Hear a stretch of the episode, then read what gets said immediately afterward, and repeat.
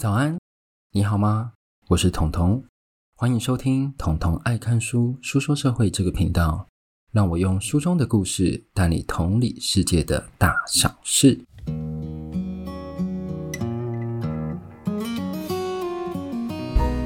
好，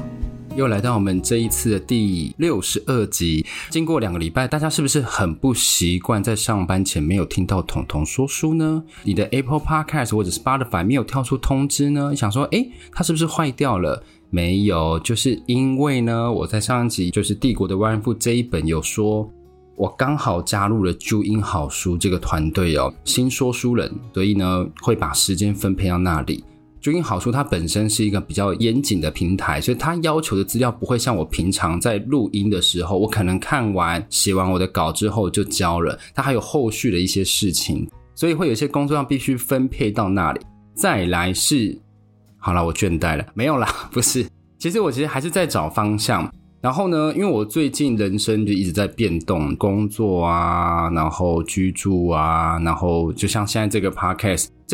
其实在4、5月的时候突然有一个爆炸性的成长，然后现在就开始就是一种持平的状态。所以我一直在想说到底要做什么改变，我是不是要更改我的说书类型呢？那我后来想想其实是不要，我还是就是这样稳稳的做。所以我相信你在这个频道，你就是因为喜欢听到这样子类别的书，这样子没有其他，不是那种对你自己身心灵的自我成长那种概念，它是一种别人的故事，透过别人的故事去同理，有点像是站在其他人的肩膀上。但呢，我们其实不是要站在肩膀上去干嘛，我们就想知道说他当下那个处境他怎么做，他遇到了什么。对，好，所以呢我就是会继续走这个系列。那我刚刚不是有跟各位讲说我的工作啊有一些变动，那今天就是那一天比较确认，我的10月中公司可能会外派我到国外去短暂的派驻，本来是要我长的派驻，但经过我激烈的抗议之后呢，然后说那就缩短一点吧，所以会变短短的派驻。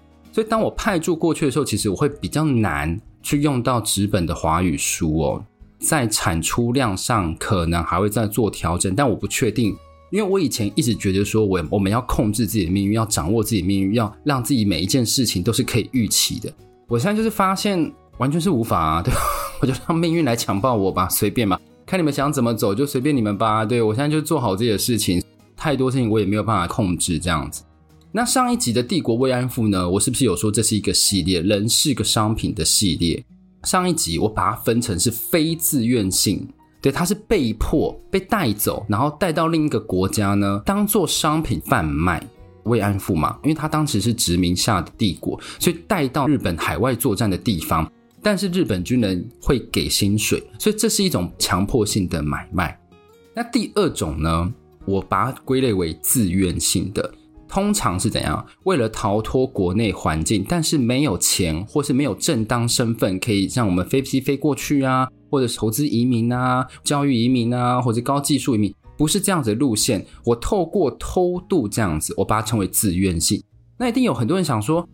很多人是身不由己怎么会是自愿？对，他自己本身的意愿是自愿的我们把它切开来，他的国内的环境不是他自愿的，是国内环境造就他要去国外，但是他本身是自愿到国外的。好，那这样的场景其实我在频道的第38集那时候有个小金主叫做维氏眼科，维氏眼科呢有做一个小串联，那时候我就做一个特别集。那特别集是怎样？因为我在第1集，大家如果有 follow 就是我的铁粉啊老粉，真的我在上次讲完铁粉之后，真的有几个人跟我讲说嘿我是老粉，嘿我是铁粉。然后我之前不是有在 IG Instagram 上做那个统计吗？突然之间的铁粉考验，其实有50%的人答对。好啦，就是要哭不哭的状态，至少有50%人答对，就是好啦 OK 就这样子吧。对，所以大家都知道说我其实对于北韩这样的状况其实是蛮有兴趣的所以从北韩逃到南韩，那个时候我有做是3个路线，然后依照你的地位，依照你的预算高低去决定你的什么辛苦程度。然后再来是最近有讲的一本书，那本书我很喜欢，而且是台湾作家写的，叫白小红，他写的再见乌斯曼，他谈到非洲移工从非洲到意大利工作，他们面对的不平等待遇。但是其实我们都可以发现，我们没有实际去分析说他在过去的这个过程中他们要怎么过去。而且其实他们后来啊，因为叙利亚事件，应该是叙利亚或阿富汗吧，阿富汗是2001年到2020年到现在还在战争，因为内乱，所以很多人要从中东出逃到欧洲的这段期间，然后欧洲发现他们不能吸收这么多的难民，所以呢开始用比较强力的法律去防堵这件事情呢。其实在再见乌斯曼里面也有讲到，因为意大利其实对于那些难民来讲，它是比较好突破的一个窗口。意大利也发现说，哎呦，大家像是个怎样看我很好欺负是不是，就加强法律，殊不知大家还是从他那边进去，因为相对其他西欧国家，他们的还是算是比较松的。我其实觉得啊，就是环境造就这个产业的催生，那是怎么样催生呢？都透过什么样的方式去串起整个产业链呢？所以呢，我们今天要讲这本书，我大概过了大概好几分钟才讲到这本书，《人口贩子的告白》，等于是实际怎样访谈产业人员，也让我们了解说当中的商业模式及佼佼者会是谁呢？是不是突然很像回到某个古来的频道，突然跟你讲说哪一个产业最好？不是，因为他们把它地下经营的非常有规模，所以它变成一个营收量非常庞大的产业。当一个在法律下的产业，就会有比较多的非正规人，他就会去抢这个生意。好，那我先讲这一个的作者，这个作者是意大利人，叫 Andre Dicla， 他是在意大利的特伦托大学担任法律系教授，他专门研究犯罪学及应用犯罪学，而且他也担任电子犯罪、资讯及通讯技术、法律及犯罪研究小组的导师。他专门是怎么研究组织犯罪、组织性的非法移民与人口买卖，长达多少15年，所以这本书可以算是作者的研究心血哦。那这本书我一样会分成三个部分来跟各位说。第一个呢是走私三步骤，第一个就是招募，我要有人来啊，我才有办法去运啊。第二个是什么？移动。第三个就是路径、目的地。其实很简单，很像 forwarder， 如果大家有做过 forwarder 就是其实是海运的那个窗口，他要去招揽那些货物，有些是散柜，有些是集柜，这样招一招就啊，这散柜是不是好就出去，这集柜是不是啊，我就帮你去找几个人，然后这样凑一凑，然后就整柜出去这样子。招募呢，其实就像是我们一般公司的业务，就像我刚刚讲的 forwarder， 或是像旅行社呢，就是业务，只能透过口碑去扩散你的业主，你不能打广告哦，没有人在给你打广告，你知道吗？不能打广告。那你一定想说，那个柬埔寨都可以打广告，他们也没有打广告，他们只是在人力网站那上面 po 职缺资讯嘛，他们应该也没有特别打广告。然后呢，招募的方案，我这边要来跟各位讲方案是什么，就是如果你今天有需求，搞不好我也有这个需求，对，因为我们台湾其实在世界各地人的眼中来讲，其实比较危险的地方哦。我讲的不是说人口很可怕啊，大家会犯罪率很高，是说我们会有战争的危险哦。所以呢，就会有招募的方案，大家如果之后会用到的话，这边我先跟各位浅述一下招募的方案有哪一些。当人家跟你讲说你只有这个 pattern， 你就说不对啊，别间都有 ABC 方案，你们公司是不是要 improve 一下。所以招募方案呢，它依照是什么，你口袋的深度来决定你旅行的舒适度。第一个叫做基础方案，这个方案呢，它是给的钱是最少的，所以它除了移动之外的经费，它没有任何钱可以干嘛？打通路上的所有人。基本上呢，你的移动就是靠天意、运气，每一个点会有一个人负责，但是不会全程都有导游。他跟你讲说，你要到那里，对，你就要到那里。所以每到一个关卡就要看海关有没有要查，他们就是负责运送，就类似自由行啊。你如果到那边被抓着，就是see you bye， 就类似这样的概念。所以你想要更好的服务怎样？如果是像台湾人，他们会怎样选择团体行程？这第二个团体行程可以选择，虽然不是最豪华，但是因为我们都知道，如果你今天要偷渡，一定是非常远的距离，一定是跨洲，可能从亚洲跨到欧洲，从非洲跨到欧洲。所以呢，他就会说，我从移动，我到休息、食宿、海陆交通都包咯，都包了，税金就是另算了，没有啦，没有税金。所以在每一个关卡，他都会有导游带领，他也会透过你给的钱去做适当的买通。对，所以你很有可能在路上就被 charge， 就说，这个海关他要求更多，那你要不要付更多？所以呢，就是用钱来衡量这件事情。所以团体行程它是可以非常好玩，它可以让你非常舒适。但讲实在的，如果你今天非常非常有钱，就算你是黑道好了，你也不太需要偷渡，对，你还是有自己的方法。所以有些东西是我们一般生活正常人是没有办法去想象的一件事情。那讲完这个走私三步骤，大家想说那其实就是跟平常旅行社很像嘛，对，只是因为呢走私它比较多是怎样海路或陆路，如果可以陆路的话就是有可能会有陆路，但是比较多危险是发生在海路。所以我们就要来讲说走私界有一个明星，他是海陆界的明星，他叫做什么？隆纳里奇，他全名为尤瑟普·隆纳里奇。那他原本啊是克罗埃西亚人，他在偷渡最风光的90年代的时候，大约有 90% 成功从中国或意大利或菲律宾非法移民偷渡到意大利的都是透过他之手。那你一定想说他这 90% 是怎么来的？ I don't know 这个是教授毕生研究的心血，好不好？我们就是不用太就是抽丝剥茧，我们就像陶渊明一样，不要拘泥在那些字句。他说90就是90， 15年的研究权威， 90% 透过他之手，所以你就知道他的营业额有多大。有人估算他的身价，他是有上亿美元的身价哦。所以他身为一个白手起家的企业家，他是要怎么样经营他的生意呢？一个中国人就现身说法。那为什么是中国人呢？因为隆纳里奇的妻子是中国人，所以他在中国有很多合作伙伴。这边要讲一个例子，有一个人他要出发去偷渡嘛，他定的这个行程，所以呢他们就是会依照你出发的日期，然后去帮你分配说你什么时候该拿到什么样的东西。在出发日期的前两天呢，那个现身说法人他就说有一位叫做钟的人来到饭店找他，并安排他从北京飞到南斯拉夫。从这边我们就可以看出一些端倪。第一个，这个人家境应该不错，因为他是飞过去的。第二个，那时候才1999年，所以南斯拉夫还在哦。到了欧洲之后呢，就开始用什么河运和车运接送，他就这样子重复这样送，重复了3-4次的变换后，他们就终于抵达意大利。对，中途啦其实就是也没有什么特别好说，因为我跟你讲说他是比较有钱一点的行程，不是他有钱，是他的父母已经在意大利了，所以偷偷的付了钱请人口贩子把他的儿子给运过来。所以这个当事人就是那对在意大利父母的儿子。所以他运过来的途中呢，变来变去之后抵达意大利，他们一行人突然就怎么样被带到地下室关着，而且外面是有人看守的。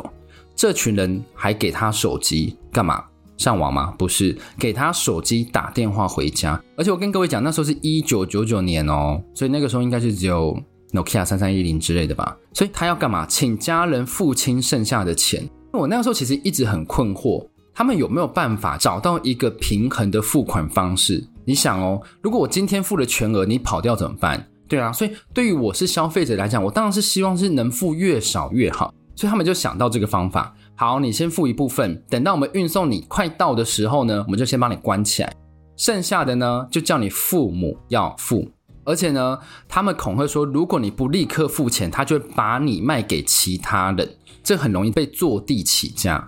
比如说我跟你先讲好是$7000，我当面就说你没有付我$8000，我不会让你走。所以他是很容易被讲价，所以在这样子没有小保官去保护你的时候，他其实是非常弱势的。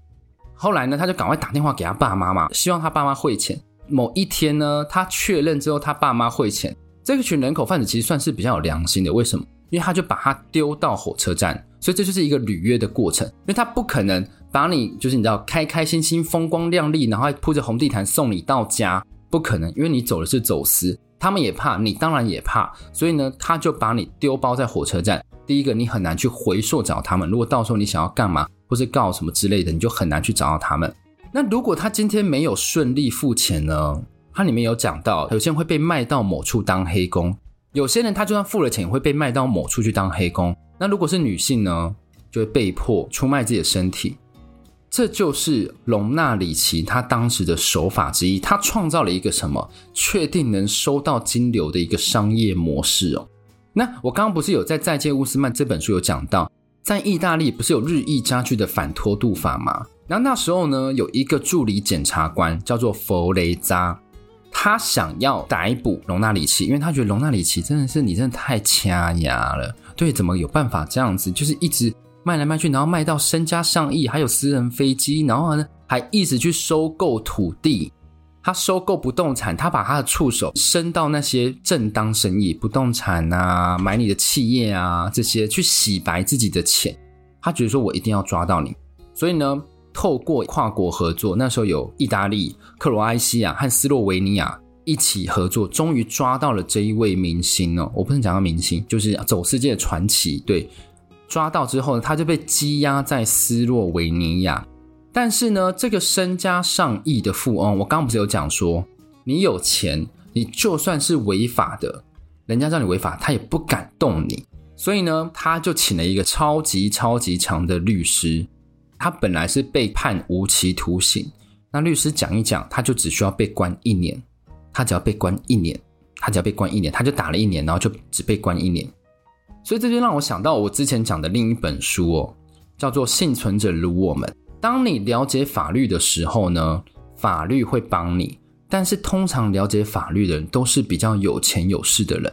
很多弱势会越来越被迫变成弱势，因为法律。但我们不是说法律不好，是说你有钱请到更厉害的律师，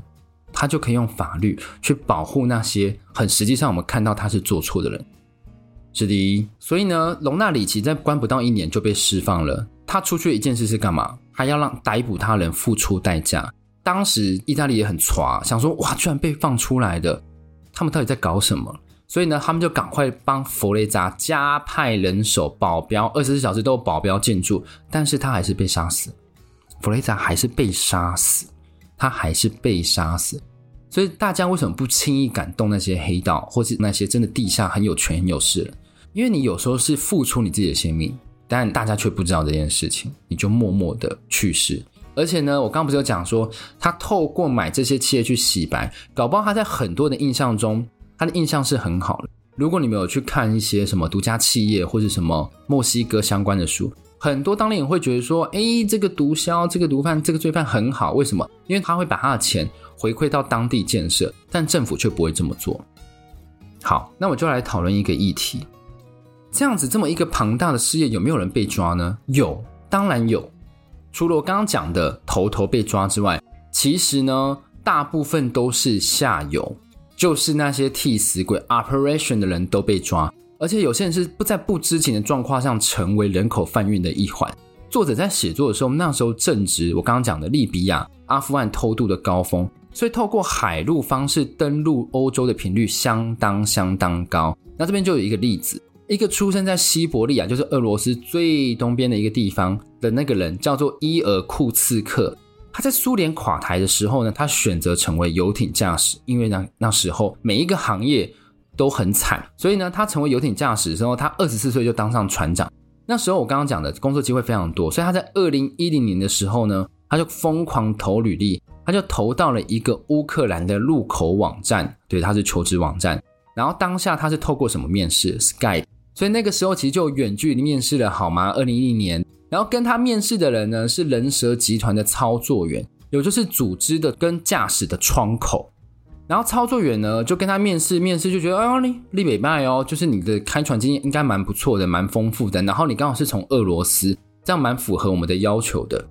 所以呢，他就要他上传护照影本和其他资料。为什么要上传这些呢？过一段时间跟他讲说，你要飞来这里，然后你才能跑船，然后你跑一趟呢是$5000，$5000欸。伊先生呢，他一听到就说好 OK，然后他甚至没有要求预付，他就直接冲了。我刚刚不是有说他们有办那个证件吗？所以操作员就帮他买了一张从西伯利亚到乌克兰的机票。大家知道为什么我要 pose 一下吗？因为居然有这样的航线欸，对，西伯利亚飞到乌克兰欸。他飞过去之后，其实他们并没有马上给他工作，因为在招募的过程中一定会有很多的意外，很多意想不到的事情会发生。所以呢，等他真的被指派要出海的时候呢，他们就只给他一艘木船，而且还相当破烂。而且操作员还跟他讲说什么，这艘船要载65个人。他想说，你是要我开着船去自杀吗？对，所以在争论下呢，组织就说好啦，那你就自己去买船吧，你这么懂船，你就自己去买一个船。所以他总共花了多少钱才买到一个自己适合的船？他总共花了31000欧元，那个时候欧元的汇率很高欸，他花了100多万台币去买了一艘新的船。还有赚哦，我要跟各位讲，他还有赚，他也没算他一趟跑$5000那个钱。所以呢，在2011年4月晚上7点的时候，他们就从哪里？土耳其的马尔马里斯港出发。出发之后呢，它是那种揪引的概念，它路上还要再接31个人，就是还有分点啊，就是你到那个希腊的时候还要再接一些人，再接31个人之后呢，他就进入了意大利的领海。意大利领海一到，他就很机灵，他就把所有的灯和引擎都关了。但是海巡还是发现了，为什么？我刚不是有讲，意大利对于这一方面越来越严谨，所以海巡发现，他就一看，想说你这一艘船居然载了快100个人，还在半夜出发，一定是偷渡嘛，因为也没有签证，而且上面都是中东人，所以很明显这就是偷渡。这位船长他就被判了4年8个月。那你一定想说，诶，这个是知情的人啊。对，我举了一个知情人，但是有不知情的人，但不知情的人故事没那么长嘛，对，所以我就举了一个大家比较听得到故事的人。然后我要讲的重点是什么？操作员和组织的人没有人受罚哦。对，就等于是说他们有同时有很多船很多条航线在走，但这个被抓了啊，算了啦，就这样，那这笔钱就没啦，那就是在找其他，反正我已经有收到一些定金，他也不会去把钱还给这些人，因为到时候被抓到你们就是整批被送到监狱等遣返，就这样子而已。好，那这本书大致上就是讲商业模式，然后还有很多运送的故事，分为海路啊、飞机啊，还有陆路这样子。陆路和飞机的路线，空运啊比较少提到故事，这种重点其实都在海运。好，那我们这边就来大概总结一下。其实你如果就像我前面讲的，你自愿将自己当成货品被运送，其实你一定有不得已的原因嘛，因为你不可能突然想说你要离开你住的最舒适的家，所以很多是国家连年内战啊，或是国家太穷，他们就偷渡出去。那我刚刚是不是都没有讲到说他们一个人是收多少钱？通常招募员在招募一个人进来的时候呢，一个窗口是收$3000到$7000，而且其他的加价和勒索无上限。我刚刚是不是有跟你讲说，加价和勒索点其实每一个海关的关口都是勒索点，每一个运送的过程中都是勒索点，对。所以为了凑出这一笔钱，让家里的某一位偷渡出去，因为他就变成你的希望了嘛。你希望他透过出去之后他汇钱还给你，就像是再见乌斯曼讲的，很多人是从意大利汇钱回非洲，他们就必须要干嘛？变卖所有的家产，他们是要变卖所有的家产才有办法让一个人逃脱出去。而且就算到了意大利，你真的是到天堂了吗？在《再见乌斯曼》其实里面有讲，他们在那边的生活状况非常糟，而且他们蒙受的压力非常巨大，因为他们找不到一个正常的工作，他们找不到一个可以喂饱自己的工作之外，他还必须要省钱给非洲家里的人，因为非洲家里人会讲说啊，你都已经跑到那么远了，你一定有比较多钱啊，比我们这边还多钱。所以我结局要讲的不是说，哎呀，这群偷渡的人啊，走这些邪魔歪道路线，这群人一定是活该，不是。其实如果我们再把眼界放远一点，有些国家内战呢，绝对不会是单纯互看不顺眼，有时候呢，这些人是最无辜的受害者。我在为什么有些国家越救越穷里面有讲到，其实有些国家的内战是有一些外国势力神秘的介入，因为通常是比如说，诶，你的国家可能不合其他国家意，不合其他国家的意去发展，或是你的国家有特别有价值的经济作物让大家眼红，然后呢，你可能阻断它的意义，它才会让这样的事情发生哦。所以我们必须可以说，我们刚刚讲的那些最无辜的受害者，其实是当地最积极相信生命有希望的人，他就是愿意相信我还有机会，我还有希望，我只要逃到国外，我就一定可以活下来。对，所以他其实是有一些精神值得我们去学习的。好，那今天这一本呢，《人口贩子的告白》，希望我让各位更了解说，如果你今天要出逃到就是私下要出逃到其他国家该怎么做呢？好，如果你喜欢我的节目的话，欢迎到 Apple Podcast 给我5星好评哦，还有 Spotify。 那我们就下一集再见咯，拜拜。